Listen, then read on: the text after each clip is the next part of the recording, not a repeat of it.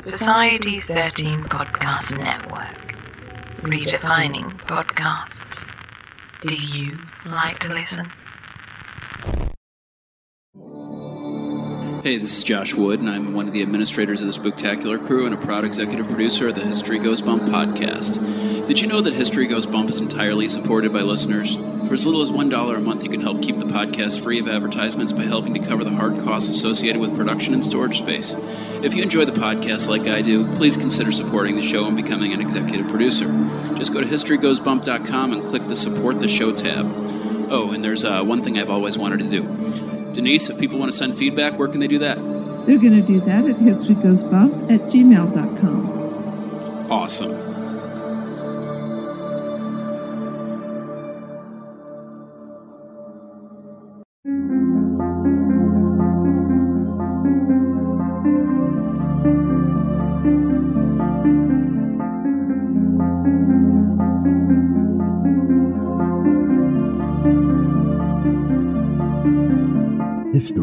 Tells the story of the world and of our lives.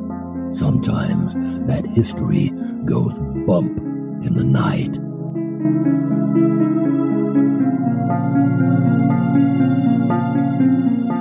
Broadcasting from the center of oddity and the supernatural in Central Florida, it's the History Goes Bump podcast. Hello, you spooktacular people. Welcome to this 177th episode of the History Goes Bump podcast. Ghost tours for the Theater of the Mind. I am your host, Diane. and this is Denise. Today we have an epic episode for everybody. We are featuring Haunted Virginia City, and we are going to look at several locations. These were all suggested to us by several of our listeners. Tara Williams Case, Jenny Justine, Pamela Ennis, and Anna Frias have all suggested these. And the cool thing is, is three of them were able to help us put together this podcast. Indeed. For those of you who are executive producers, and before I jump into this, Denise, did you like Josh's intro there? I sure did.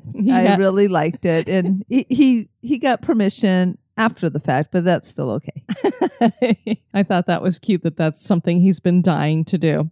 So, for our executive producers, as I was saying, you guys already heard about this because one of the bonus casts that we did this month features an extended interview with Anna Frias, who's joining us for the show today. And we had explained to everybody what you're supposed to be hearing is a round table. I thought, wow, wouldn't this be cool if we could get all of these people who suggested these locations and have been to them together in one group setting to talk about these different places? So, what are you trying to get like spooks of the round table? Well, remember when we did the Halloween special? Yes, it was and we had fun. a round table that was a lot of fun. I want to do that again this year with a lot of other podcast hosts. So, the best laid plans of mice and men, as they say, we were supposed to have everybody together, but there was no way scheduling wise we could do it. So, we knew we were going to have Tara separate from everybody else because she's a truck driver. That's what she and her husband do. So, when you hear Tara coming up on this episode, they're inside the cab of their truck doing Which- the interview. which is very fun and very cool.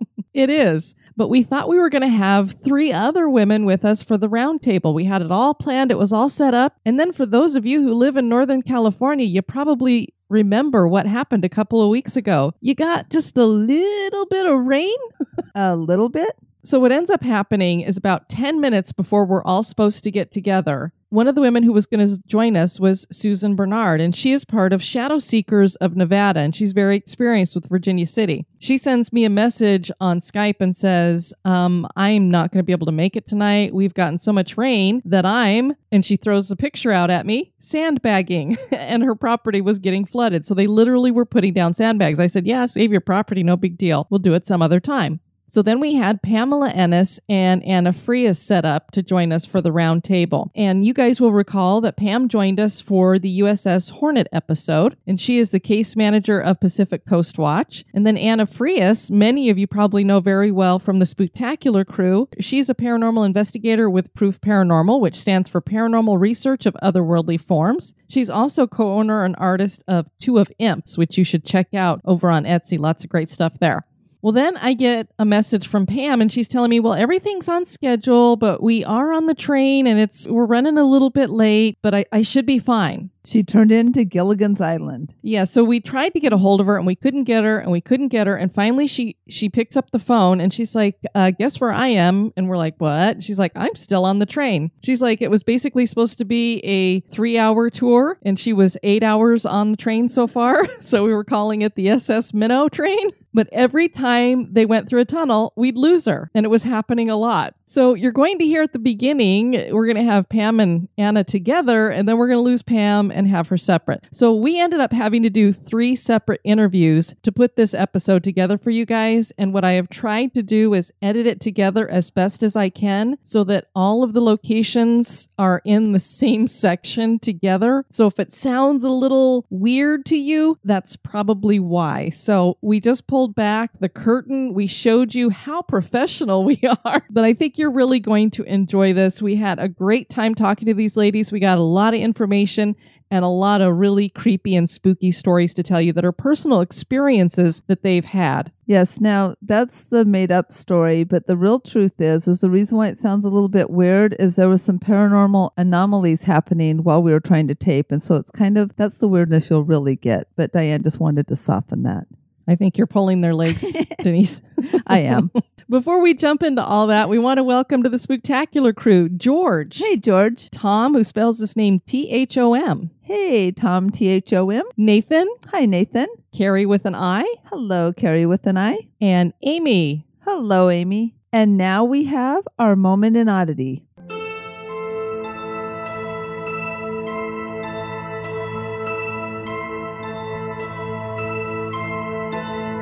Tootsie Rolls have been a loved candy for decades, particularly when it comes to American troops. It was during World War I that the Defense Department started shipping the candies in rations. They were perfect because they didn't melt like chocolate, but were soft and chewy. They also were unaffected by cold or rough handling. They also could be used to save lives.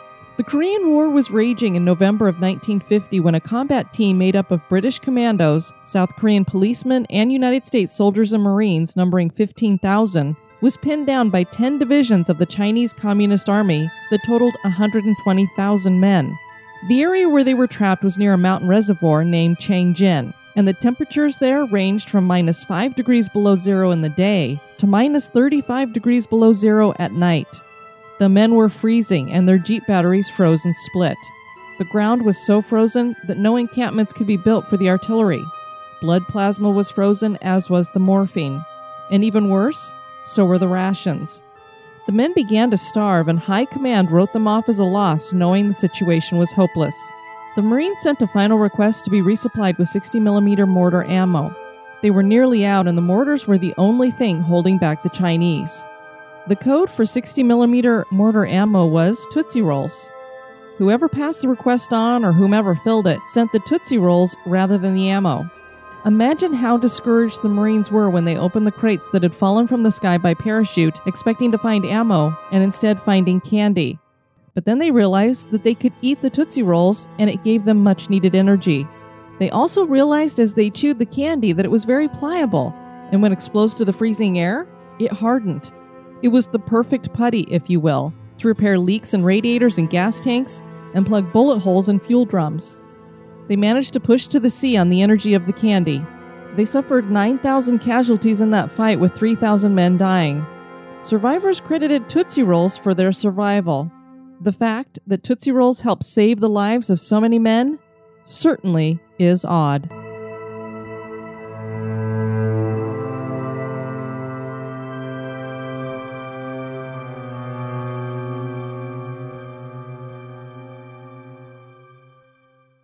This history podcast is haunted. And now, this month in history.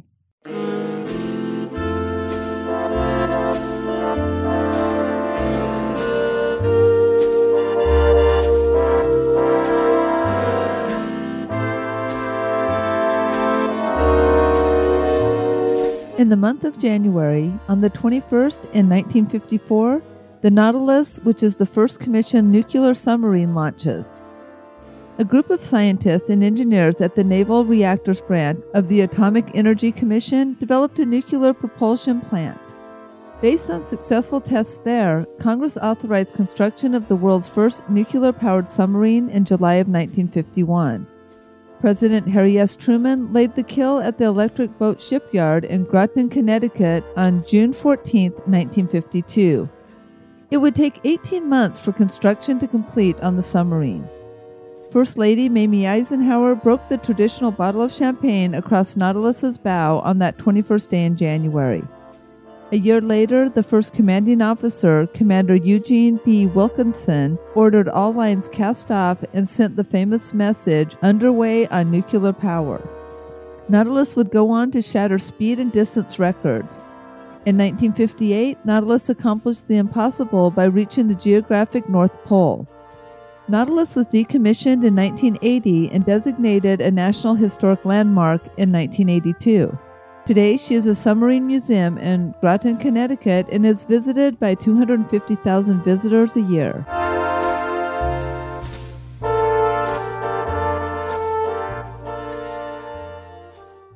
The Virginia City National Landmark is one of the nation's largest historic districts and includes over 500 buildings dating to the time of the Great Bonanzas from 1859 to 1880.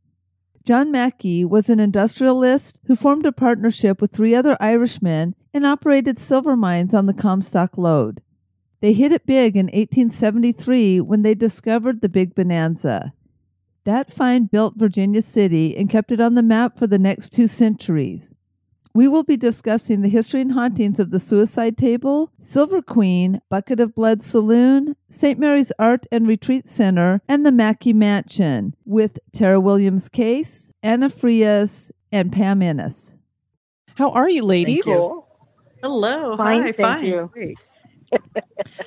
Well, well, the reason why we have you guys on is you have been to Virginia City and you've done some investigations there and you've made suggestions about locations there. And so, who better to talk to than people who have actually been there? First, I wanted to ask Anna, what got you interested in the paranormal? I grew up in a haunted house. Well, I just think it's our family, but we have a history of hauntings eh, with our family, and whatever it is follows us from house to house. And I just became interested to find out what it was or what it is, or, you know, and it's just something I've just always been fascinated by. And how long has your And group been together? We actually started off as another group and then we made our own. So, about in 2011, we were part of GARP and then we became our own group called Proof Envy because there's, I guess, there's several other proofs out there. we weren't that imaginative with our logo. Yeah, we've, uh, there's a good group of us. There's about almost 10 of us and uh, we travel throughout the Southwest. Very cool. Tara, how are you? I'm not too bad. I'm hoping I don't lose service. We're in the middle of Wyoming. Oh, okay. Well, you know, if it happens, it happens. We'll be okay. How many times have you guys been to Virginia City? I've only been twice. My husband and I went there on our honeymoon in 2015, and then we went in September of this year. Me personally, I've been there twice Okay. and stayed there for several days each time. And Pam, how many times Uh, have you been to Virginia City? Well, I was raised in uh, Fallon, Nevada. And so as a kid, we used to go there all the time. But as an adult, I've probably been there six or seven times over the last four or five years. Oh, wow. Because every time I every time I go, I get something new. And I just it's one of my favorite places to investigate. Could I have you, Pam, just describe for people the main area there when you're walking into Virginia City? What are people going to see visually? It looks like an old West ghost town. As you drive in, you'll see saloons and you'll see old 1860 hotels. And there's a, a place called the Piper Opera House. It's up on a hill. Lots of old mansions. It, uh, just driving through it takes you back into the mid 1800s. It's a fascinating place full of lots and lots of history. Mark Twain lived there. John Mackay, the Silver Baron, Okay, so is there a location that is your favorite there? Oh my gosh, I just love the whole town. I'm trying to think. I would have to say St. Mary's is my, well, no, the Mackay Mansion.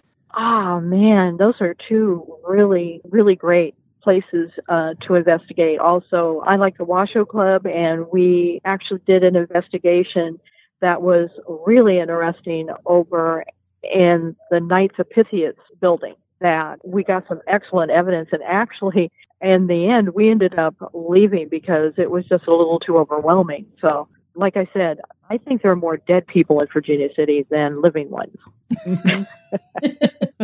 the cemetery is great. Oh, Oh. but you, the catch with the cemetery is, is because they've had so many vandals that Uh-huh. you can't go in after eight o'clock. We've done in the past is actually set up an investigation before daylight savings time so that we can get in there and do a little investigating after dark. But they've had some, uh, they have phantom lights. Do you have any experience with the Silver Queen at all? Oh yeah, we spent we spent the night in the Silver Queen. My husband had never been to uh, Virginia City, and so one weekend I conned him into um, going up there. Now my husband is he likes to say that he's our location manager, but what he does is I tell him where we're going and he drives. hey, that's my job too. That's a good way to manage. And there we go. And so what happened was I'd taken him up there, and this was before we actually started PCSW. I hadn't really. I've always been interested in paranormal investigating, but I had never really done it. And so we had went into the Silver Queen, and it's. Uh, I don't know if you remember uh, the Captain and Tennille, yes. but they were married in the Silver Queen Okay. and we had went into where they you know where they got married and look at the little the little uh, wedding chapel in there and there's a beautiful portrait of the silver queen What does the Silver Queen look like? She stands 15 feet tall. Her whole dress is made out of silver dollars. There's 3,261 silver dollars, which equal the amount of feet that the um, combination mine, how deep the combination mine was. And then she has 28 $20 gold coins as her belt on the dress. And then her necklace and her bracelets are made out of silver dimes. Wow. Yeah, she's a painting, but her whole dress, all her jewelry is all real coins. Oh, that is super cool.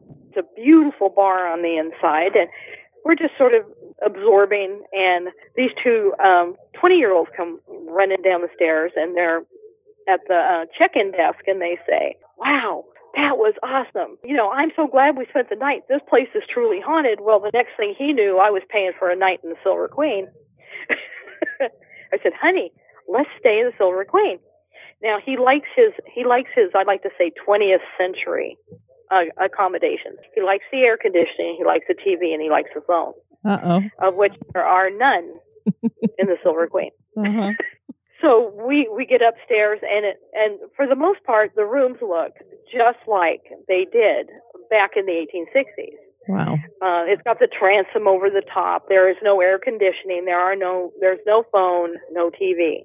So we had turned off.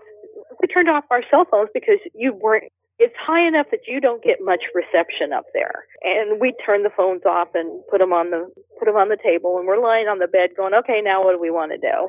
The phones started. To, the phones literally rang And you turned them off. off. and we had turned them off. And I looked at him, and he looked at me, and we went, "Okay, hmm, that's interesting." hmm so we had that experience. We had um, I worked with someone who uh, had gotten married on New Year's Eve, and they got married in the Silver Queen, and they spent the night there. Now I think it's room 13, but don't quote me. Is where a prostitute killed herself in the bathtub. She slit her wrist. Okay. And the story goes that people will will hear water running or you'll hear somebody giggling. Well, they'd had their two dogs with them, which is generally not a I, I don't think he was thinking at the time, but it's not good to take animals on investigations. They're very sensitive. He left a digital recorder in the room. They went uh, after the wedding. They went downstairs to have dinner with their, you know, with some of their friends. And what happened was when they went back to listen to the recorders later, you could hear water running in the bathtub.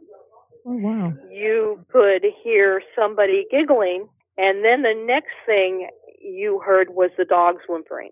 Wow. The trifecta. And so they they did get evidence of something going on in that room. The Silver Queen is a, another one of the great locations to go ahead, and and the and the prices are reasonable too. I think it cost us like sixty five dollars to spend the night there. Now, granted, it like I said, it doesn't have a whole lot of amenities, but you're not spending the night there if you're looking for twentieth twenty first century comfort. Well, exactly. And I mean, that's a great price because even, you know, a downtown and a shady kind of place is going to be more than that. Wow, that's great. Oh gosh, yeah. It's right next to Piper's Opera House, which is another location up there that's been known to be um, a great hot spot to go investigate. So, I like almost every place in the in the town is a hot spot. Well, on the Silver Queen, I found this on TripAdvisor. This is from 2009, posted by San Diego Rosie, and she wrote, My husband and I just celebrated our 20 year anniversary, and we decided we wanted a little adventure. We both had watched the shows on TV that featured the Silver Queen Hotel in Virginia City, and remembered that the program said that the place was haunted, so we made midweek reservations for a stopover between Vegas and Reno. We got a room above the bar facing the street. Upon arriving, we found the room was very old fashioned, comfortable, and we felt like we were in the times of the Old West. After our long drive up from Las Vegas, we were tired and decided to take 40 winks before dinner. During our nap, we heard voices of a family, a couple of kids, and a woman. We thought nothing of it. We woke, had a great Chinese meal in town, took a stroll up and down the wooden plank walkways, and played at two local casino bars. Although this was the first time we stayed the night in Virginia City, as in previous visits, we enjoyed ourselves and found the locals very friendly. We walked back across the street, found the Silver Queen's bar closed, so after a walk through Silver Queen's hallways, which were completely quiet and empty and all rooms dark, we returned to our room at midnight. It wasn't 15 minutes after our head hit the pillows when things started happening. We both heard a loud clunk, followed by footsteps up and down our hall. Unremarkable, perhaps, except as far as we could tell, no one on our floor was awake, and the footsteps were clearly on a wood floor, and every inch of the hotel is thickly carpeted. I made my husband leave the light on in our room. Can you blame her? Not at all. Voices, door creaking, and a repeat of footsteps continued to keep us awake. Yet every time we opened the door, the hall was empty and quiet. At about 3:30 a.m., things seemed to quiet down. Taking pity on my poor husband, I got up and turned off our bedroom light. He fell asleep minutes later. I continued to lay awake, the blanket over my head. You know that's your greatest protection. My last memory before sleep finally found me was of loud boots stomping down the hall, a bang on our door, and the doorknob jiggling. I didn't get up to answer the door. We left early the next morning before breakfast. Later that day, while eating breakfast in Reno, I called the Silver Queen and spoke to Karen, the hotel's pleasant bartender and hotel reservationist. I wanted to let her know that, yes, like others before us, we now believe their hotel is haunted. A true believer now. After hearing about the continued footsteps and door creaking, she told us we were the only people on our floor. I asked about the family that we heard while napping. This seemed to really surprise her. She said that the only child that had been in the hotel was the day before, and that was a grandchild of the owner, and that child was two, far too young for the voices we heard very clearly. Would I stay at the Silver Queen again?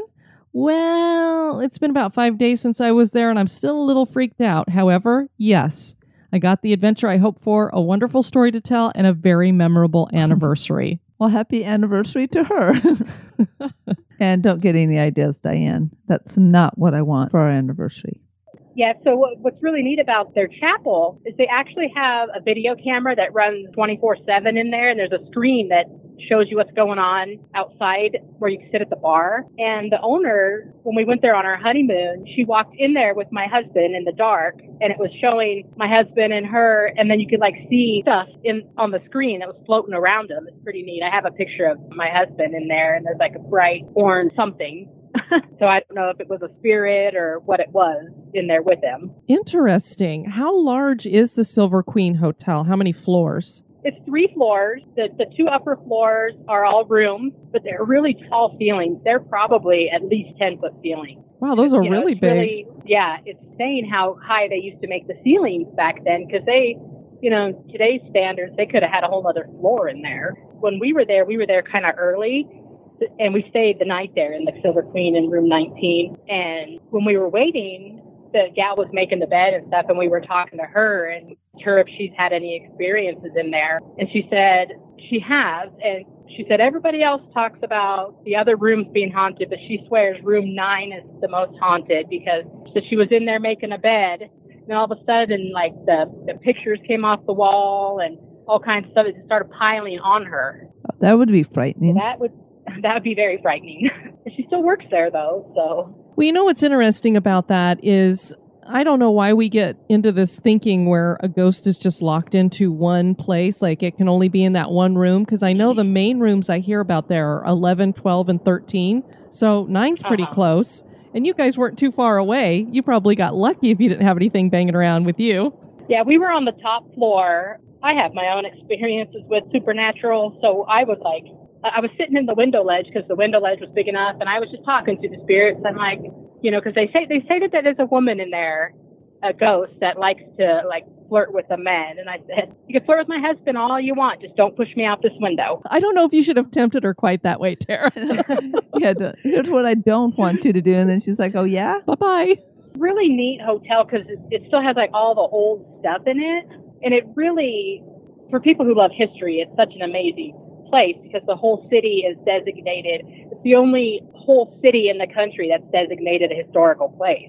When you go in there, it's like you're stepping back in time and you kind of just have to stand there and appreciate it for what it was, knowing it was a big, booming place 150 years ago. It's got something like 500 buildings there that date back to the 1800s that are still there. Oh yes, and it you know the the architecture is absolutely absolutely go- gorgeous. You've got the Mackay Mansion, and then there's the Savage Mansion, which is a huge old Victorian. The Fourth Ward School is another beautiful old school that is located there. And then you've got two absolutely gorgeous churches, uh, especially St. Mary's. That is, you you can go in and it's absolutely gorgeous on the inside, and then they have a museum down in the basement area where you can see some of the chalices and and some artifacts from back in the 1800s when the sil- when silver mining was in its heyday. So my husband laughed because uh, Virginia City is probably one of my favorite places to go because I was you know I was raised in the area and it has a whole lot of great memories for me growing up, but also because I've never gone to Virginia City and not come back with something. See, that's really So, uh, cool you know, when you hear that. I actually had the opportunity to spend the night at the Mackay Mansion. I spent the night at uh, the Washoe Club a couple of times. We also spent the night in the miners' cabin, which was literally less than a mile away from Virginia City, just down the hill a little bit. The Brewers Lodge. There are so many things that you can do there, and it's a great place to. you know, it's going to sound funny. It's a great place to take your family because kids would just love it because literally you go back in time, and in the summer they have mock shootouts and you know little Wild West shows and Oh, that would be fun. they have you know reenactors walking up and down the street and they- they've got this one uh, old miner dressed in red long johns and he and he drags his uh, donkey down the street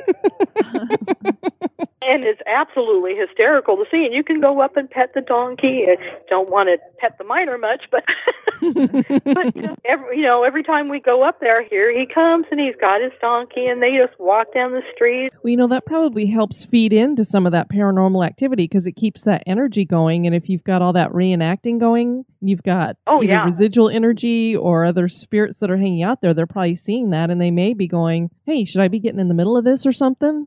at least the uh, shopkeepers that I've spoken to, part of the reason that they do business there is a because during the summer it, it, it's a pretty bustling place during the day, but also they buy into the history of it Mm. because it is. It's a place that you wouldn't want to do, uh, that you wouldn't want to have a business in unless you really bought into the whole premise because it's just like I said, it's, it's saturated. Well, let's go ahead and talk about St. Mary's Art and Retreat Center. Can you describe the building to us, Anna? Well, it's a four story building. It was actually used to be a hospital at one time. Now it's an artist retreat. And what I mean by artist retreat is that you could go and stay in this building. Artists will do a residency there. They teach art classes and demonstrate. You could tour the building with the art. Also does uh, tours during the day with historical tours to show how the hospital was run by the nuns. And that hospital was for all everyone in town the miners and so forth. God, it's a beautiful building. If you come up on it it has this little road you come up and then it's you see this little balcony there and it's a brick building. You just walk up you could just feel the history as you're going up the steps Have I'm you had an go ahead. opportunity to investigate in there, like do an official Yeah. investigation, or you could just walk through? Yes, I've stayed there twice. We stayed there overnight. In fact, it was my first investigation as a team member Hmm. when I joined uh, GARP, and it was interesting to say the least. It taught me a lot in one evening to do a group investigation, but shadow beings I've seen there. Also, uh, I'm not too into the orbs, but I did see uh, a ball light, uh, voices, furniture being moved Uh, we have on EVP, I can hear, I swear it's a nun because growing up going to uh, Catholic uh, CCD classes, you could hear the nun. I mean, it, it, was crazy. You could hear nun down the road on the fourth floor. We left our recorder on the fourth floor and we are doing, it's the nun's ward, you know, woman's ward. It's actually, if you uh, ever look up the building, there's a room also that most people go to that is a room that they left undone that had a fire t- occurred in there. But anyways, if you go to the next room has these tiny little beds and we were in there investigating while I left my recorder in the hallway outside a wooden bench. When I went back to review the tape, you can hear a little lady go, "Come in." Wow. and she seems to be talking to us and I, I had to listen again because there was only two of us on that floor and uh, everyone else was outside the building at the time because we let you know take notes of it but i've had nothing but positive experiences there we don't tempt the spirit denise we we Oh. go in with respect and it's it's a really amazing place even if you're not into ghosts to go there but we've had a lot of stuff happen to us there Now, with the ball of light or the orb type thing that you Mhm. saw, did you see that on film or did you actually see it with your own eyes? I seen it with my own eyes in the uh, staircase, but just before I thought it was a bug because it was so bright, but for a split second. But what alerted me to it was is where you were the main. I, it's a weird little staircase down by the kitchen. So we're in the kitchen area. We're sitting at the table. I'm sitting there and I'm looking over to the stairs, and I kept seeing this dark shadow, like a kid-sized shadow, peeking at us from the stairs. Colette, that was on the team, she is a medium, and then she had noticed that I kept looking over there, and she just turned to me, and I didn't say anything. She just turned to me and she goes, "You see it, don't you?" She goes, "It's on the stairs." She goes, "Tell me what you see," and I go, "It's a dark shadow." Like it shows, yes, it's curious and wants to know what we're doing. Yeah. Um, there was also I was trying to find the notes for this, but there was also um, a priest killed himself in the basement of the, the the hospital, and there's not a lot of information on it.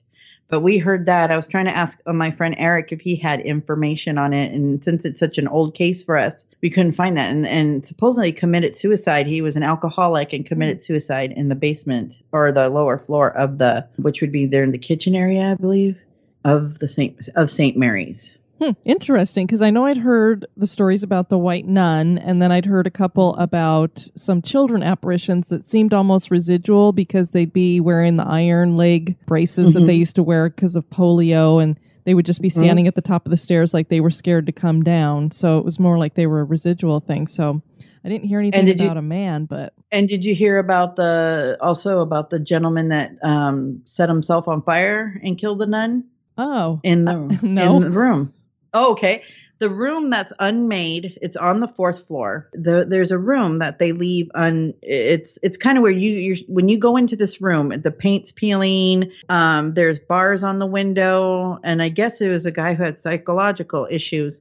He tried to commit suicide, but he ended up setting himself and the nun on fire great. on that. Yes. And that's why some people say they see a nun and you that's who I think we heard there in the room because that room there's this really big room at the end of the hall and they do have tables and tables it's a weird feeling but you kind of feel that like we stayed when we stayed there I stayed in the nun's room and I was making sure I didn't say any bad words because I didn't want to get in trouble but Get a ghostly kinda- slap on the wrist by Yes. a ruler. And it was crazy. Again, it's the wind. It was that same weekend, and it was the scary, the scariest winds, ladies. I swear, you hear like a horror movie. I would have And already husband- been out of there. My husband said it was the most peaceful sleeping ever. Oh, of course. He's probably like, it was like singing in my ears. a lot of the activity for us was the fourth floor. So there's this room, this tiny room, and I think it, there one was a men's ward, one was a women's ward, but I, it's the room that faces that you'll see the two windows up in the front. We're all sitting there. There's several of us in the room. We're doing an EVP session. All of a sudden, it's dark, complete darkness, sitting there. I had my eyes closed. So did my daughter. And then through my eyelids, I seen a flash of light. And then everyone in our group jumped up and go, What is that? What is that? And it was this bright, so bright flashlight that occurred in the room. And no, and Eric, who had his eyes open, di- he didn't even know where the source of light came. We went running to the window. Nobody drove up on the on the building. There was nobody took pictures because we're all in the same room. It was the most bizarre thing that we've ex- one of the one, weird things that we've ever ever experienced in that room. That So- place sounds really active. It is. It is, but I don't think it's mal- I don't it's not malicious. A lot of people some people say some of it's malicious, but it's not. Well, that's good. to- but the most interesting that I have to share was the second time I went there, and there was only four of us this time. And this is when we were proof. We went, and the caretakers, Ron and I forgot her name. There was other uh, caretakers this time, so we went, dropped off our stuff. We went to go get pizza in town at the Red Dog, which is supposed to be haunted as well, saloon. We come back. We were gone an hour. Next thing we know, we hear someone walking around inside the building, you know, the St. Mary's, and we heard walking around. So we yell out, Hey, who's in here? Ron comes back running downstairs. He goes, Hey, where were you guys? And we go, Well, we stopped to go get pizza. And then he goes, Well, we got a call from inside the house. We thought something was wrong because they had a, from outside. We go, No, nothing's wrong. And they go, Someone keeps calling from inside the building to us. Uh, so no, this We is were like a horror movie.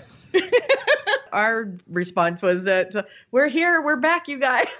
so, Stop calling for us. We came back. We brought food. yes. So, yeah, we just look at it as we're serious, but we get more stuff when we're, I guess, just being ourselves, I would say.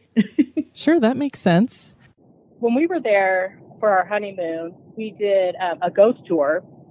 That was extremely interesting too because they take you around town, and at that time they we didn't go into. It, it was April, so of course the town shuts down at like 5 p.m. on the off season. So you know they came in after dark. It was like eight o'clock at night when we did that, and the boardwalks are all they're all boards and on one side of the street, like if you're at the top of the hill looking down, the whole boardwalk on the right side at night, you could see between the boards on the boardwalk. And if you flash your shine your flashlight down there, you can see the tunnels. And I, and she was telling us that that's where the Chinese immigrants had to walk underground in those tunnels because they would have been murdered up on the street. Wow. So, you know, you don't really think you don't think about the Chinese being used as workers in Virginia City. You know, you think more of like the Shanghai tunnels and hmm stuff like that. You know, it was just it was really neat because you would never know that that tunnel was under there unless you used your flashlight at night to shine between those boards and see it. Wow. Makes you wonder how haunted it is down in those. I, I don't know. You know, I think back to all the gunfights and all the stuff that had to be happening. You know, there was probably people killed every day there. yeah, you're probably right. I know you sent us some pictures of the suicide table that they had there at the Delta Saloon. It did have different owners, and basically they call it the suicide table because everybody who pretty much owned the table committed suicide. I know there was one miner who came in there and he was really drunk. He had just lost all of his money at another gambling hall, and all he had was this gold ring on his finger, which I'm assuming is probably a wedding ring. So he walks up to the table. And at that time, it, I think it had been changed to a 21 table, and he was hoping to win his money back. So he's like, okay, I'm going to put this ring in. He put it up against $5 gold pieces, and he actually won. And then he won the next hand and the next hand. And by the next morning, he'd won over 86,000 in cash, a team of horses, and interest in a gold mine. And it said that the owner of the table is the one who lost all that. And then he was the final suicide before they decided to, we better lock this table up for good. I could see if you've lost $86,000, your team of horses, and your gold mine, you've lost Mhm. everything. Well, like you said, if you're running the table and you run a, a losing table for you, like winning for the people playing, it'd kind of be like when you're playing the stock market for somebody. If you lose everything they have, you don't want to, you know. hmm Think of how much money nowadays eighty-six thousand dollars would have been. That would be a Yeah, lot of money. You had mentioned at the Bucket of Blood, they have, is her last name, do they say it Bulette? Julia Bulette? Yes. You had sent a picture of her. What's the story about her? she was the prostitute that like all the men were just in love with and she pretty much ran the whole red light district and she was murdered and they're not sure by who and I guess after she was murdered, they wouldn't let her be buried in the cemetery. The firefighters hauled her off over across the, the valley, and you can like see the hillside where her um, she's her grave is supposed to be, and it's kind of fenced off by a white picket fence. They're saying that you know all the wives were like hooray when she was being hauled out of town to the point where they uh, you know it was just was like a big parade. Ooh, and to this nice. day, yeah, to this day, they said that some somebody went in and dug up her body, and her body's no longer in her grave, and they're not sure who did that, if it was a past lover or you know who took her body. So even though they have a fenced off area on the opposite hillside of the the cemetery, her body's not there. Which begs the question, where is it? Did they take it back to their house and bury it in the backyard? Is she stuffed in a bed somewhere? I mean, golly. The other thing I would wonder is back then they had that belief that if you weren't given a proper Christian burial, you couldn't move on. So it makes you wonder if Mhm. somebody dug her up and tried to put her back in the cemetery at night when nobody would notice. Could Oh, be. That's a good point, Diane. Because other other stories that we've done, that's exactly what they did. And in the cemetery, the cemetery is all segregated. There's like the firemen section and the different religious section. And the Chinese, they, they weren't even buried in the cemetery. They were buried at a whole different cemetery. How many cemeteries do they have there? Um, I think that they just, well, we went to the one, the main one. and had, and I sent you those pictures of some of Mhm. the gravestones. They kind of have a map. It's, it's really big, but it's, it's like sectioned off into different sections. hmm Um, I'm not sure exactly where the Chinese cemetery is, but and then I know that where Juliet's supposed to be buried, you can see her poor little spot over there. I know, a poor thing. And and you said that she was murdered, right? uh huh. I'm going to assume that nobody was ever brought to justice over that either. I wonder if it was a jealous wife or. Yeah, that's what they they said. They don't know if it was a wife or a, a man who. They said a lot of men were in love with her. They Uh, don't know if it was a jealous man or a wife. sure. Either one is a possibility. The bucket of blood is really neat. It's all, you know, inside there, they have a lot of old, you know, memorabilia in there and they have all these old, old fashioned pickle jars on the walls. Hmm. And I, I had no idea what they were, but basically like they're, they're really neat old glass. They look like lanterns, but I guess they put pickles in them. And when you lift the lid, it had of the juice so you could take a pickle out. But to me, I kept thinking they just looked like these really neat old fashioned lamps. Huh. Oh, you're like, you should be turning those into lamps. Yeah, you know, we when we go into towns, we like to do tours, offer a trolley tour that tells you about the town and all the different uh, mines stuff. And he was telling us that one of the stories about how the bucket of blood got its name was due to the fact that there was so many gunfights at night that when they mopped the floor and they dumped the bucket of water, it was always full of it was bloody water, so they called it the bucket of blood. Okay, well that makes sense because I was wondering where the where the name came from. So Well, it- that was a rough and tumble place, and you had people dying in the mines, and then uh, they get a little money under their pocket, and they come into Virginia City, and they start raising hell, and the next thing you know, that you know they'd be drunker than skunk, and there'd be shootings all over the place. And so, if you weren't killed in the mines, the odds were you were probably going to be sh- you were probably going to be killed in a shootout. It was probably an extremely dangerous place in which to live. Yeah, it definitely got the best Bloody Marys. Okay, I'd heard that that's what you want when you go there. Yeah, the Silver Queen has a big sign that says the best Bloody Mary in town. That's not true. It's the bucket of blood. okay, Okay. and so you're hoping that it's still like going to be like Bloody Mary mix, and there's not a reason Yeah. why it tastes different. yeah, see, and that's one of my things. I always test the Bloody Marys everywhere I go, so it's pretty good. The walking tour of the town that we did at night was from um, the Bats in the Belfry. They, they're the ones who do that tour. And at towards the end of the tour, you know, they're, we're walking on Main Street, and they we stopped in front of a store, like a general store, and they said back in the day there was some people that it was a husband and wife that owned it, and they had a little girl, and they told her she could play outside, but she had to stay on the sidewalk, and she could go no farther than the edges of their shop. So she would just walk back and forth in front of their shop. And one day she got into the street and was run over by a horse and carriage. And they gave us those EMF things, hmm and they they handed out three. They gave me one, another gal, one that was there on her honeymoon, and another guy that was in the group. And mine was going off like crazy, and the other girls, hers hers was going off, and the guy was his was barely doing anything. And the lady said, "Well, see," she said, "Now," she told us myself and the other gal since our EMFs were going off. Said, "Walk." Said, "Walk up the the boardwalk." They said, "As soon as you pass, as soon as you pass where their building was, it'll it'll stop working." And I put it to the test and walked past. As soon as I got past the edge of the building, it totally went dead. And They said, "See, because she knows she's not allowed to go past the edge of the building." And then when we came back, as soon as I came back across, it went crazy again. You know, and then my husband and I are like, oh, maybe nothing, you know. And so I let my husband hold it and it didn't do anything for him. And he handed it back to me and it was going off again. Wow, that's interesting because I was going to ask you the distance that you walked, and because I know sometimes if there's electrical lines that are underneath the sidewalk, because we've had that happen when we're in Uh-huh. a city with an EMF, it'll go off when you're standing kind of where a box would be that has a lot of the electrical stuff. But the fact that you handed Uh-huh. it to your husband and he's getting nothing, and then you're getting something, that would definitely, if it was electrical, it would have been going off for either one of you. Yeah, see, and it didn't go off. I think it only flashed once or twice for the other gentleman that had the, had it, and then the other gal, hers wasn't going off as much as mine, but it was going off. And and I said, well, maybe it has to do with the fact that I'm a woman Mhm. and I am I am a mom, Mhm. and maybe she was the spirit was picking that up. That could be getting that mom energy from you. Yeah. That is really interesting. I've never heard a story like that where a ghost has been told you can't go past this, you know, level because in her real life she'd been told that and so in the afterlife she just keeps to it. It makes you wonder if that's residual or what.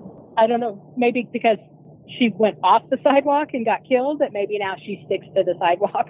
Yeah, especially now that she's like those aren't horses and carriages out there on the road anymore. Those are really weird Yeah. looking things. Mackay Mansion. Yeah, the Mackay Mansion, I went when they were just barely restoring it. I think they let you do a little bit more there, but we went several. Where did when did we go? Like 2000 and uh, 2011 is when I went. I think we had everyone. It was funny because when we were doing the investigations, it was like we just got there. Like, like I swear, like the week before, Dead Files just went there, and then the next time we went, it was like you know, Ghost Adventures just got there before we got there. So it was kind of like we're like, man, are they following? it- But you almost want Ghost Adventures to be there before you because they're probably going to stir some crap up. Can you describe it to us, like what it looks like? Oh, okay. Mackay Mansion. I want to say it's it's kind of weird how it sets up. So you go. That's another one. It's on a um, residential street. It's a mansion, but it's kind of a small mansion, and it's a yellowish with brick, and it's white trim. And you go in, and it's uh three. Is it three stories? But it doesn't look three stories outside, which is really weird. It's on when you go. Didn't get to describe it. When you go to Virginia City, you're going up a mountain. So you're going, and underneath that mountain is mines. And the reason why I'm telling you this is because the Mackay Mansion supposedly is built on top of a mine tunnel. And the tour guide told us that he, Mr. Mackay, John Mackay, would go in through this tunnel under his house to the, his mine, which I found was interesting. Now, whether if that's true or not, I'm not sure, but it would still make it really interesting. Yeah, there are tunnels underneath it Okay. because they used to use it in order to trans. There are tunnels all the way underneath the city. Now, most most of those have been closed off for obvious reasons. One of the reasons that they had the tunnels there is because they would trans uh, transport silver to the uh, Mackay Mansion, and John Mackay at one point had a huge safe in there, and so they they would bring it up to where people wouldn't see it. Also, they had the tunnels throughout the city because they had Chinese workers, and the Chinese workers were not allowed to walk around on the streets, so they would navigate in the tunnels underneath the city to get from location to location. And they also did the same thing with ladies of the evening. The um, well-to-do gentlemen would not want their wives seeing activity, and so what they would do is they would do either the tunnels or they'd come up the back stairs of the buildings in order to be able to enter, so no one would see them. But I've heard a lot of a lot of stories about the tunnels of, uh, underneath the Mackay Mansion and several of the mansions throughout the city. you go in and the bottom floor is where his office would be and it has a vault this big vault that's in there but they have it open and you can walk in and it has all this memorabilia it, the house was John Mackay himself, his wife, and I think a young girl that was there because his it's been a while since I've been there. I was trying to read up on it, and there's different people that have been in and out of the house. For us as a team, there was only four of us, and we went and the down. So you have downstairs, the next floor, you also have like the ballroom, which is gorgeous, and then the floor above that is where the bedrooms would be. Now, during the day, you could take a tour, and the rooms are actually have a gate in front of each room, so you can look into a room. But when we investigated, we did have access to the ballroom and also the uh, bed, a couple of the bedrooms, except for the bathroom, not the dining room, because the dining room had so much china and it was very small. Mm. And what was really strange about it is that you had to go outside to go around the building to use this bathroom that I guess was part like a green, uh, not a greenhouse, but it seemed like there's plants and everything. and it, it was really, it was cold because it was just snowed. We were actually up there during April or May, and there's still snow on the ground, quite chilly. And outside, it was windy and very uh, surreal. And you can, at the town, you can hear every noise coming from the street because it's not that far, all the way to the mansion. And eerily quiet. You can hear horses once in a while. You can hear a distant laugh. So, just to give you the mood of the place the one thing that I have to say, we're up on the third floor. Now, at the time, like I said, I don't like to know that much of the history before I go into a place because I don't want it tainted and I don't want other people's like hauntings or anything before I know sometimes.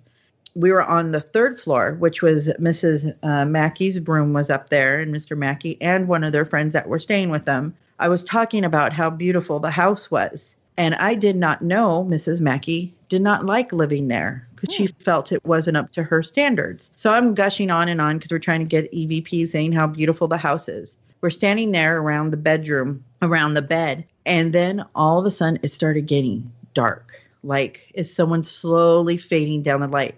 Now there was a little bit of natural light in there and we had our flashlight, but this room started to be engulfed in this blackness and it started getting really cold and we're like looking you know we're kind of nudging each other and it just you just felt like someone was in the room with us and then we were kind of like kept asking questions and it wasn't really as scary as little unsettling. I didn't feel threatened. I just felt we just felt like if we keep asking questions what's going what's going to happen? So we kind of waited and it just all of a sudden then it started fading. The light started filtering back in again. And i i think it's because i was asking questions about i was talking about how beautiful the house was. Then we went across the hall to the child the child's room. And it's it has a little rocking horse a little bed and toys my daughter who's part of the team was standing there and she's talking and then she felt a little hand take her hand tug on her arm and as we were saying are you in here with us and we we're talking I got down on child level, got on my knees, and I felt these little arms come on my back and give me a hug.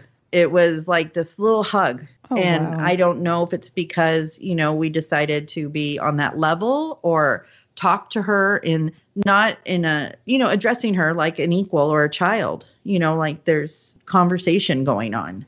So other things I've heard are not so positive about the little girl, but from what I understand, you know, she was she was very nice and very accommodating to us and friendly. The only thing that I've heard about her is that she appears to people if they're sleeping in the bedrooms and of course one of those people was Johnny Depp apparently had stayed in the Mhm. mansion while he was filming Dead Man and he said that he saw the full-bodied apparition. So Mhm. what kind of negative stuff have you heard about her?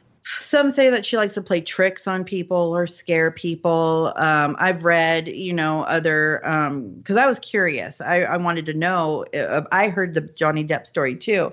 Now, other uh, groups have said, oh, you know, she'll try to jump out, scare you, or you feel like this menacing um, negativity with her. I did not get that. I did not get that at all. Now, I felt with Mrs. Mackay, I felt like she was like we were intruding on Mhm. her her area. With Mr. Mackay, which I heard is rare to see him or any interaction, we were down in, in his office and the caretaker who was really nice, but she kept coming up and down these narrow stairs and asking us questions. So we would get into, the, you know, we're trying to do an EVP. We, Contamination.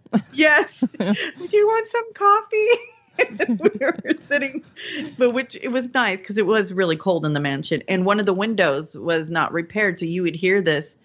Great.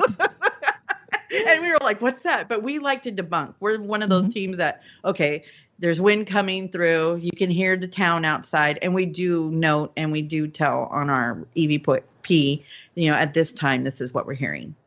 So we were downstairs, and again, the orb thing, we're not too into it. Um, we did capture on uh, camera a picture of an orb, and the only reason why I support this orb is because it's an orange ball of light just be above the e- EMF reader, and we were getting readings. We were asking Mr. Mackay questions, and our EMF reading kept going up every time we would. Um, uh, we thought we were getting an answer, so it kept going up, and then it would go back down, then it go up, and then when we um, checked our time and checked our pictures at the same time, we had this little ball orange red light, and I was again talking about how much we really enjoyed the house and how beautiful it was.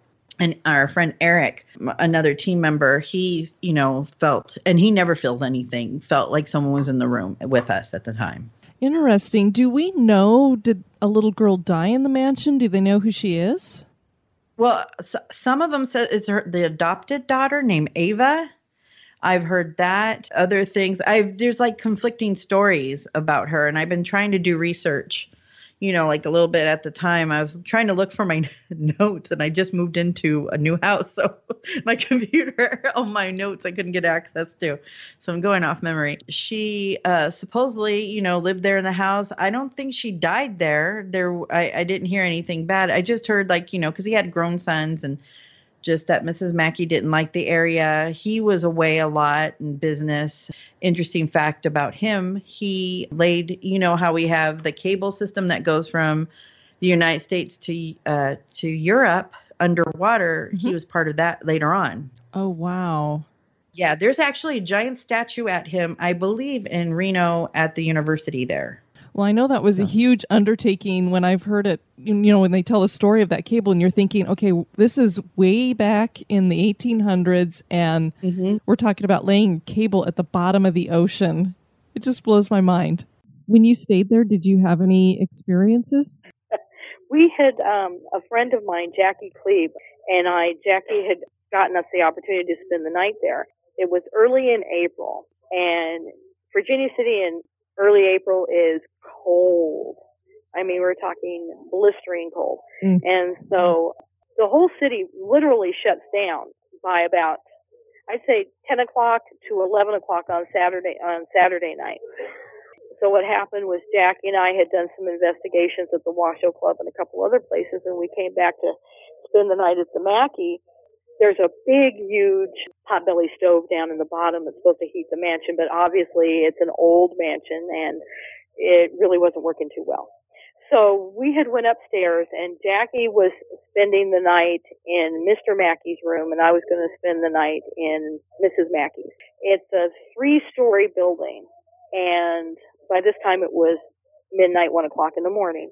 I had set up motion sensors at the top of the stairs and at the end uh, of the hallway just to see what would happen. And I set up also um, infrared camera at the head of the stairs as well.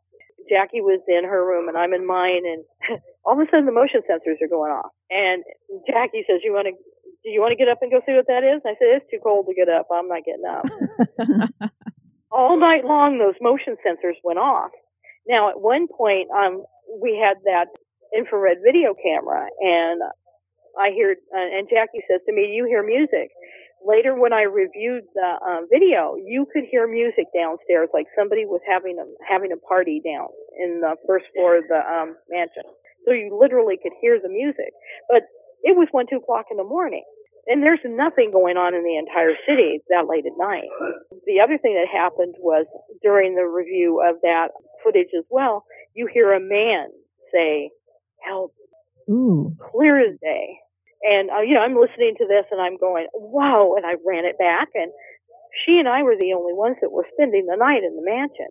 So there was there's no rational explanation as to where that that voice came from. Yeah, it wasn't one of you guys. Yeah. It wasn't it wasn't either one of us. Now, did he die in the house or anything? Because the only male that I've heard that they think is haunting it is a former colonel or something. That I'm not sure of. I know that Mr. Mackay, the stories go that he that he really loves the mansion.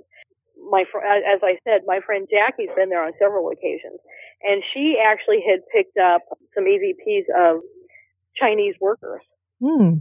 where she had gotten, and I can't remember what the translation was, but uh, she'd actually gotten uh, voices in Chinese. Oh, that's what I Um, was going to ask if she had a the- translation. I'll, I'll have to find out if she can if she can get that information for you. But she spent many nights at the Mackay. Whenever they get EVPs that are in a different language, that always really fascinates me because then you know there's nothing that Yeah. those people have done to manipulate that. Oh, sure. Unless, unless you can speak Chinese, Sure. but it would be it would be it would be difficult to explain. yeah, exactly. The other place that I stayed, but uh, I don't know if you guys are aware of, is the Gold Hill Hotel. That's actually when you come outside the town, you're going up the street, and that's the one that has the cabin that's right next to the mine that a lot of miners were killed. And Oh. uh, Ghost Adventures did an episode on that on that one too. Did they have an explosion or something? Mm-hmm. Okay. There's a mine fire. They were killed. A lot of them were trapped under there, and the mine is actually not that far from the cabin. And inside that cabin, I we stayed there overnight, and you can hear somebody going up and down the hall. Inside there, you hear voices, you hear people talking, and then the hotel is, owns the cabin, has an actual cute little hotel that's been there for the miners, and they would come in and out. And two of the rooms that are upstairs are also haunted as well. Now, with all of those tunnels, can can people like go down into them, or have they been blocked off? Most of them have been blocked off. There is a tour that you can take. They have like this little train, and you can go in it, and it'll take you through a ton- tunnel, I believe.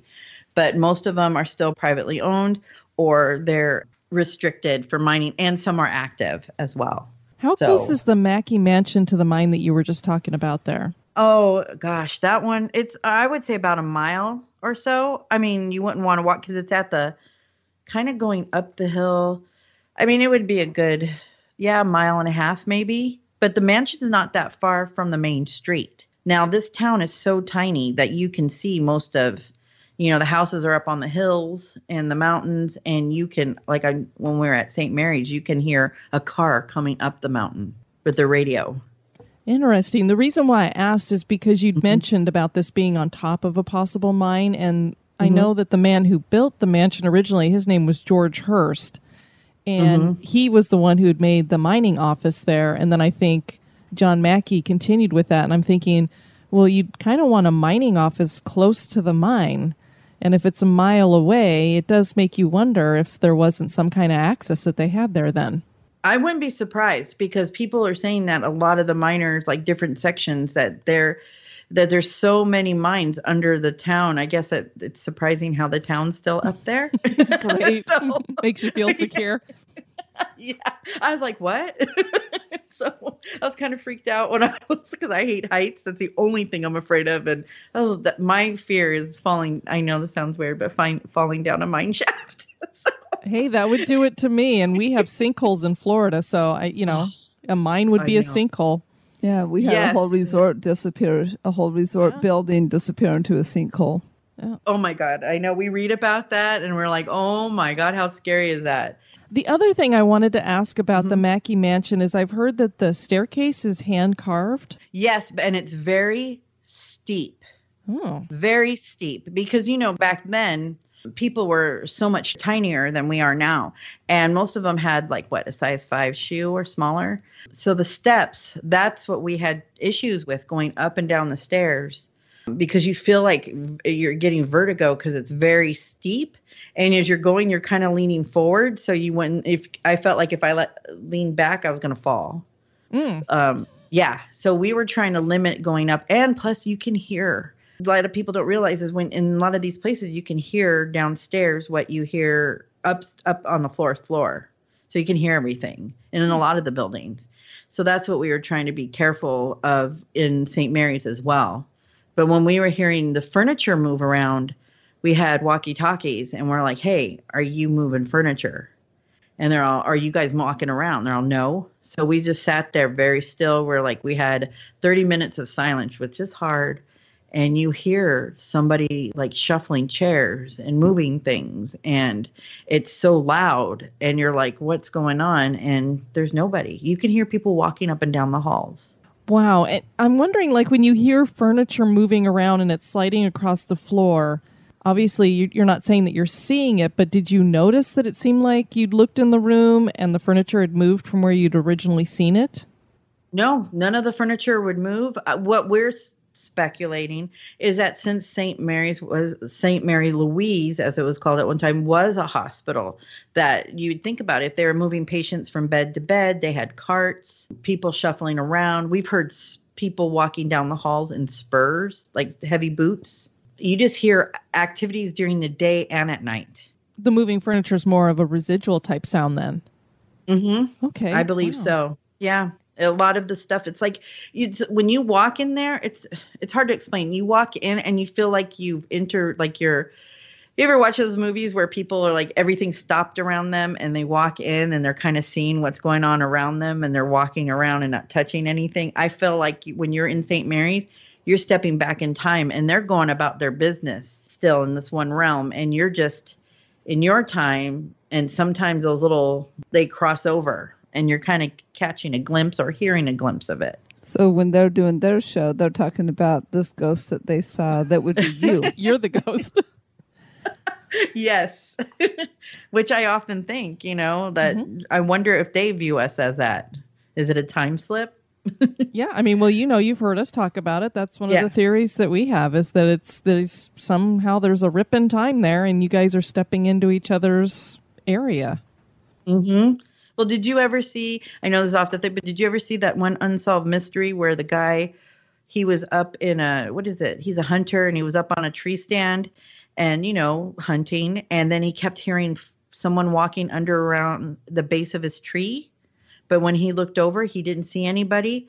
So he finally got the nerve to come down his tree base and as he was walking and on the other side of the bush there's an american indian looking right at him like in shock and they're walking parallel to each other so they're staring at each other i wonder if that's a time slip that's Sure. what the, yeah so I don't know how else you could explain it unless one of them was a ghost.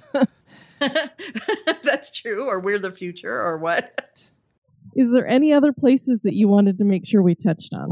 We had went to do uh, we were going to be doing an investigation at the washoe club and we had also gotten access to the knights of pythias building which is right located right next to piper's opera house.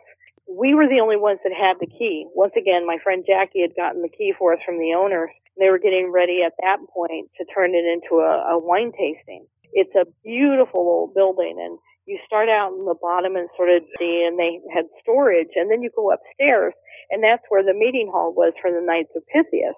It had an absolutely beautiful cherry wood bar with the gold vein mirrors, and we did a walkthrough during the day just to get an idea of, um, you know, what the layout was. There was an area in the center, and the Knights of Pythias and most organizations back in, in the uh, mid 1800s were not high on women. And women, the only time women were ever allowed up there is if they were cooking or if there was some type of special event in which the wives may or may not be invited to. And so there was an area where they would do, you know, start the ceremonies. And I went into the middle of it and I said, I hear you're, I hear that you are not much on women. And here I am standing in your sacred spot. What are you going to do about it? Well, it's daytime and you can get pretty gutsy. And so, you know, we finished and we locked up and we came back and probably about eight o'clock at night. So it's pitch black and we're walking through and we had went back upstairs. I went into the kitchen area and I had my digital recorder and I'm, you know, and I'm talking, and I'm saying, wow, uh, is there anybody here cooking? Are we having a party? Am I invited? And I get a man's voice say, not you. he remembered you. And he remembered me. Well, what happened was we go back into, and I'll have to, I'll have to get the pictures and send them to you. Uh, we go back in, and now nobody had been in this building for a long time. There was a thick layer of dust that covered the bar, and there were pieces of, you know, old bills and pieces of paper that had been sitting on the bar that were, you know, sort of crumbly and old, and you could see that they had not been moved in quite some time. We're walking around, and all of a sudden, my husband says, "You guys need to get over here and look at this bar." Now, if someone like you or I were to write on that bar, no matter how hard we try not to do it, it's going to cut through several layers of that dust, Mm-hmm. probably going all the way down to the wood. In the dust on that bar, it said "Get out." Oh, geez. Something had written "Get out" on top of that bar, and it didn't, and it did not go all the way down to the wood. Now, as we're all standing there looking at this, going, "Did you see this today? I didn't see this." We would have noticed that. That's something that stands out. As we are standing there, all of a sudden you hear a growl. Uh-huh. We got it on digital. We got it on my on my IR camera. My husband, like I said, is our location manager, and he sort of also runs security. He makes sure that he knows during the investigation where everybody's located at, so that if we need to switch or something happens, he can contact them and tell them where to move. First thing out of his mouth, and he's a Marine, was, "Okay, I think it's time for us to go." I would agree with your husband on that one. And so we packed up and we left and went to the Washoe Club because we thought it was a safer bet. But that was um, probably one of the more interesting um, investigations that we've done at the Knights of Pythias. And we also did, like I said, over in Gold Hill, just a little little ways down the hill. We were doing an investigation at the there's a the mill there where the Johnny Depp movie was filmed and the miners cabin is located right next to the Yellow Jacket mine. There's 37 miners' bodies still buried down in the bottom of that mine that were killed during a fire in the mine. The miners' cabin is less than 30 feet away from the entrance of that mine. And mm. you can stay in there and you can get some pretty interesting stuff.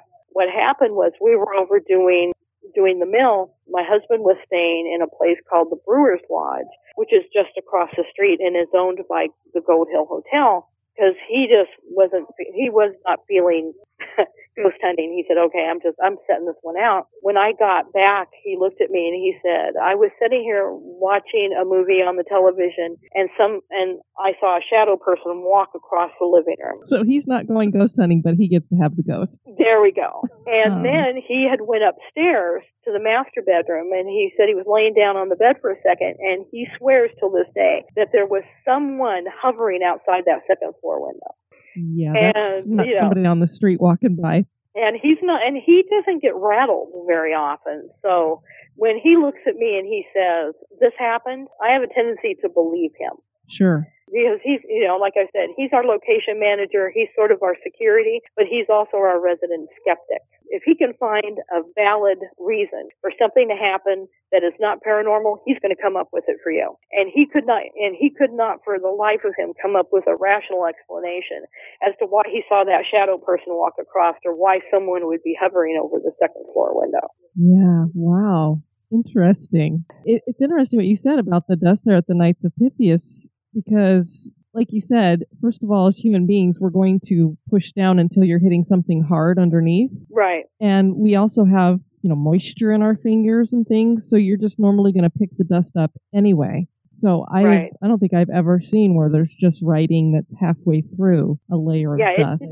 because we can, we, you know, obviously until the growling happened, we're all looking at each other and going, that wasn't there. Did you see that? No, I would have told you if I'd have seen that. Okay. And then we're all looking at it and we're saying, like you said, it was interesting in that no matter how hard one of us were to try to do that, the dust would have went all the way down Mhm. to that cherry wood. We would have we would have cleaned it all the way down. Like you said, you've got oils in your skin, you've got moisture in your skin, and there's no way that you're going to be able to control the pressure of your hands so well that it's going to still leave a thin layer of dust underneath. And I'm sure And you would have seen that during the day when you were walking around. Well, we actually had, um, I went back and looked at pictures.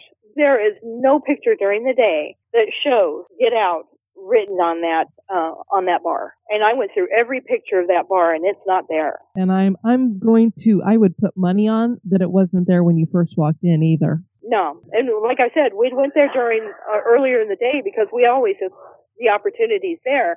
We want to do a walkthrough to get you know to get a Sure. layout of the land, and because I was enthralled with that bar, I took I can't tell you how many pictures of that bar, and not one of them had that on that bar. Yeah, that's very, But very. that night it was there. Yeah, I'm betting you guys came in that night and whoever did not want you there decided to go ahead and write. Oh gosh, and then decided to growl and let us know that they really weren't happy. yeah, if that's My not husband enough. blamed. He says it was your fault. You ticked him off. Mhm. And I went, yeah, I guess I did. Uh, maybe it wasn't such a hot idea after all. Yeah. Uh, you never ever tempt the spirits. yeah, I said, okay, you know, that's, and that, that is the last time I have ever tried, you know, ever antagonized anything, you know, Mhm. okay, I'm gonna, except for him. You know, even he'll tell you that on occasion I have been known to antagonize him, but, you know, I, I think better of it now because that, everybody just, when they heard that growl, everybody's looking at each other going, did you hear that? Yeah, yeah, I heard that, okay.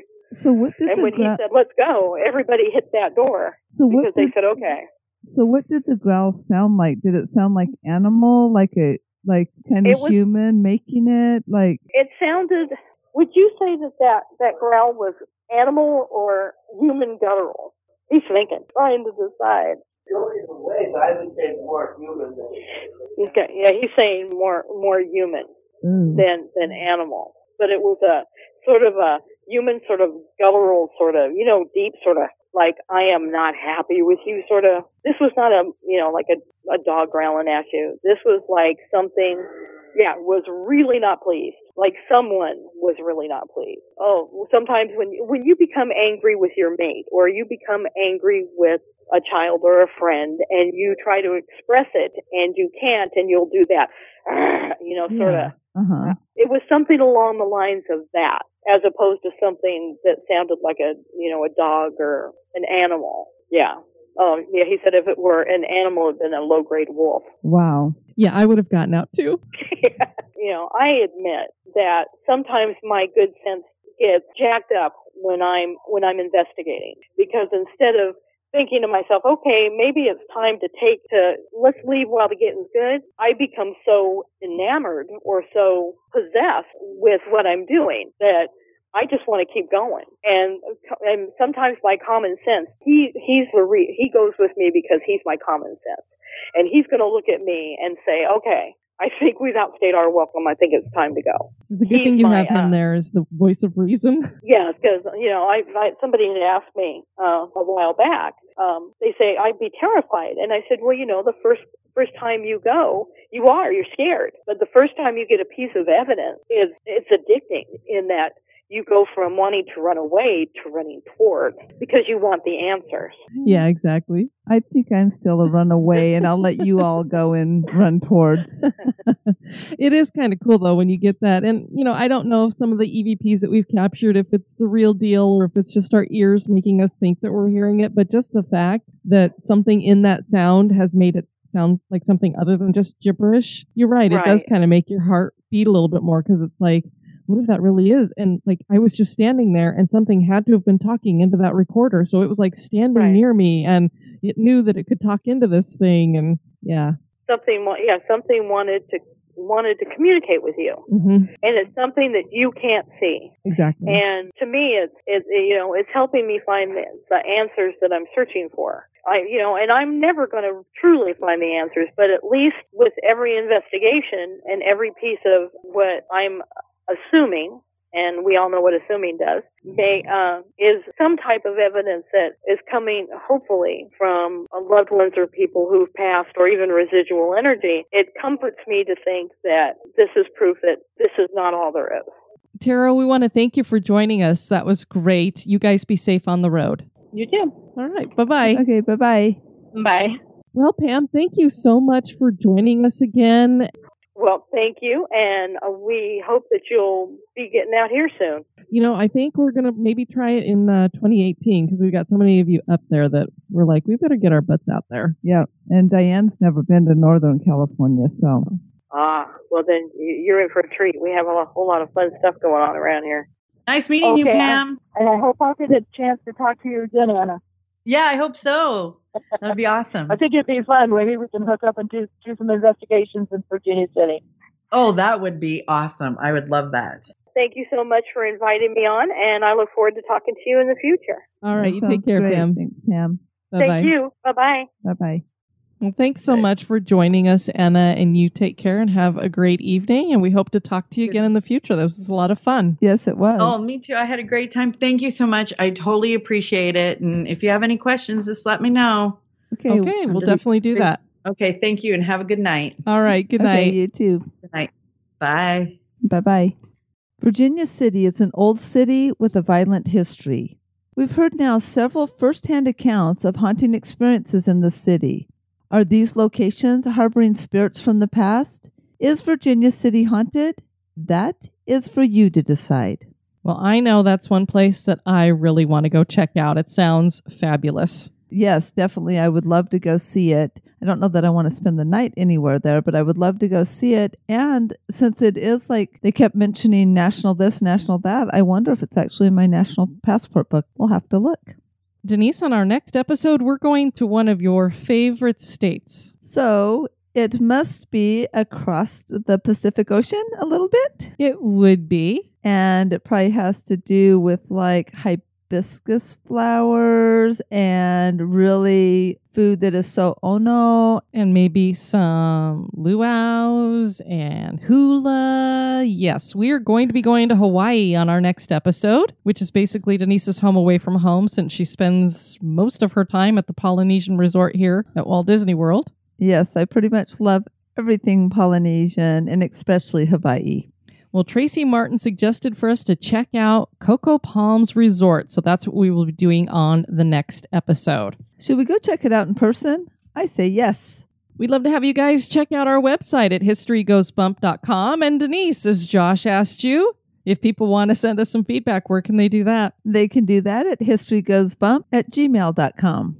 Denise, we have all of our episodes get automatically uploaded to YouTube, and this is something that Libsyn had just started doing this year for us. When we first started doing the show, I would do it myself and put together a little like pictures and things to go with the audio, but it takes forever to upload to YouTube. It would take like an hour for a 30 minute show, and we weren't getting hardly any hits. So I was about seven shows in, I went, This is too much work. I don't have time. So then Libsyn started doing it so that it automatically uploads and then they use whatever our cover photo is for the entire video. Well, I started noticing we are getting quite a few hits over there, uh, but when you get a lot of comments over on YouTube, I don't know, people are kind of mean over there. so I don't go and look at the comments on YouTube hardly ever. But I was over there the other day. I don't know what I was looking at, and I happened to look up my notifications and I saw that we had a ton of notifications. So I'm like, uh, let me go look and see. So we've had some comments over on our videos that I thought I would share with you guys, or at least send some thanks out to everybody. So we want to thank Brandon for his comments on the Roosevelt Hotel episode and DJ Fusion 83 for your comments. Thank you. The Pikachu Princess commented on the Salem Witch Trial episode. Listening to you in Earth and Space Science class. Very interesting topic, especially to look at from our modern scientific perspective. Hopefully, we'll write on this and release it on Wattpad soon. Otherwise, have a nice day. And I thought, well, don't tell your teacher you're in Earth and Space Science class and you're listening to our show. I know she's going to get, we're going to have, we're going to get detention and we're not even in school anymore. It's not my fault, teacher. I didn't do it. And then on our episode 91, this is the one that we did for Christmas two years ago, where we featured Charles Dickens. 2010 Wild commented, There is, and one of the things that we had asked, I think, on the show, now we did this almost 100 episodes ago, so it's been a while. I think that we had said that there was no ghost when it comes to Charles Dickens himself, that he didn't haunt anywhere, because I hadn't seen anything. But that is not the case. There is actually one sort of known legend about Dickens being a ghost. It is believed that the author haunts the cemetery that his beloved sister in law is buried in. Dickens was very close to his wife's sibling to the point that it's been suggested that they were having an affair. And she died suddenly after a night at the theater, which left Dickens incredibly heartbroken and more or less traumatized. His life was pretty much a series of unfortunate events. He always wanted to be buried with her when it came to his time to go, but his wish was disobeyed by his fans who thought he deserved a nobler burial at Westminster Abbey. Because of this, his spirit wanders through the cemetery, distraught that his separation from his sister in law continues. It's not a very well known legend, but nonetheless, I thought you'd like to know. P.S. Love the show. I discovered it three days ago. I've been binge listening to all your episodes ever since. So thank you for sharing that because, as this user says, it's not a very well known legend. Because, I mean, I looked and I'm like, well, we can talk about ghosts from the perspective that he wrote about them in his books and that he definitely was somebody who put forward the idea of reading ghost stories as a part of your Christmas Eve celebrations. But I had no idea that his ghost actually could be wandering somewhere. So I thought that was cool. Yeah, very cool. We have a couple of reviews to share from iTunes. The first one is Cage Cage, I believe is how you say this. Great five stars. Love to listen with my knitting and coffee. Good host, good content. Well, thank you. And we're glad that you're knitting. And drinking coffee. Well, whatever about the coffee, but I like the knitting. And our other one is from Ladiz. Love, love, love this show. Five stars. I absolutely love this podcast. Diane and Denise are so personable that they are more like friends instead of just voices on my iPod. I love the way they describe the locations and take you there. Keep up the great work. History and hauntings, two of my favorite things. Well, thank you for that. Greatly appreciate it. We want to thank all of you for listening to this episode. I have been your host, Diane. And this has been Denise. You take care now. Bye bye. This episode has been brought to you by our executive producers. We'd like to welcome new executive producers Richard Tyrell, JoJo Jensen, and Rebecca. And thank you to John Venezia for upping his donation. Thanks. Fan of the show? Subscribe to the show on iTunes, Stitcher, or your favorite podcast catcher. We would greatly appreciate your review at iTunes as well to help the show grow. Thank you.